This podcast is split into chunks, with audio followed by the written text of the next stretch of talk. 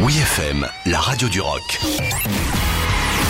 La nouveauté de la semaine avec Aurélie. Pour notre nouveauté de la semaine, on se fait un petit voyage dans le temps en compagnie de Falls, direction 2001.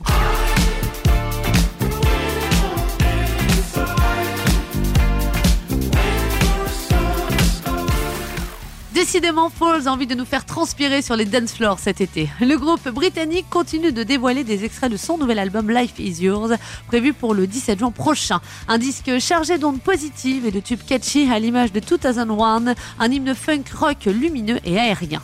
Le chanteur du groupe, Yanis Philippakis, explique que 2001 est comme une carte postale du passé. Nous avons déménagé à Brighton à cette époque. Nous étions un jeune groupe et nous goûtions pour la première fois à l'indépendance. Le moment où tu goûtes à cette liberté, tu es entouré de tentation. Les références aux bonbons de plage et au rock de Brighton dans le clip du morceau fait écho à la drogue et à l'hédonisme.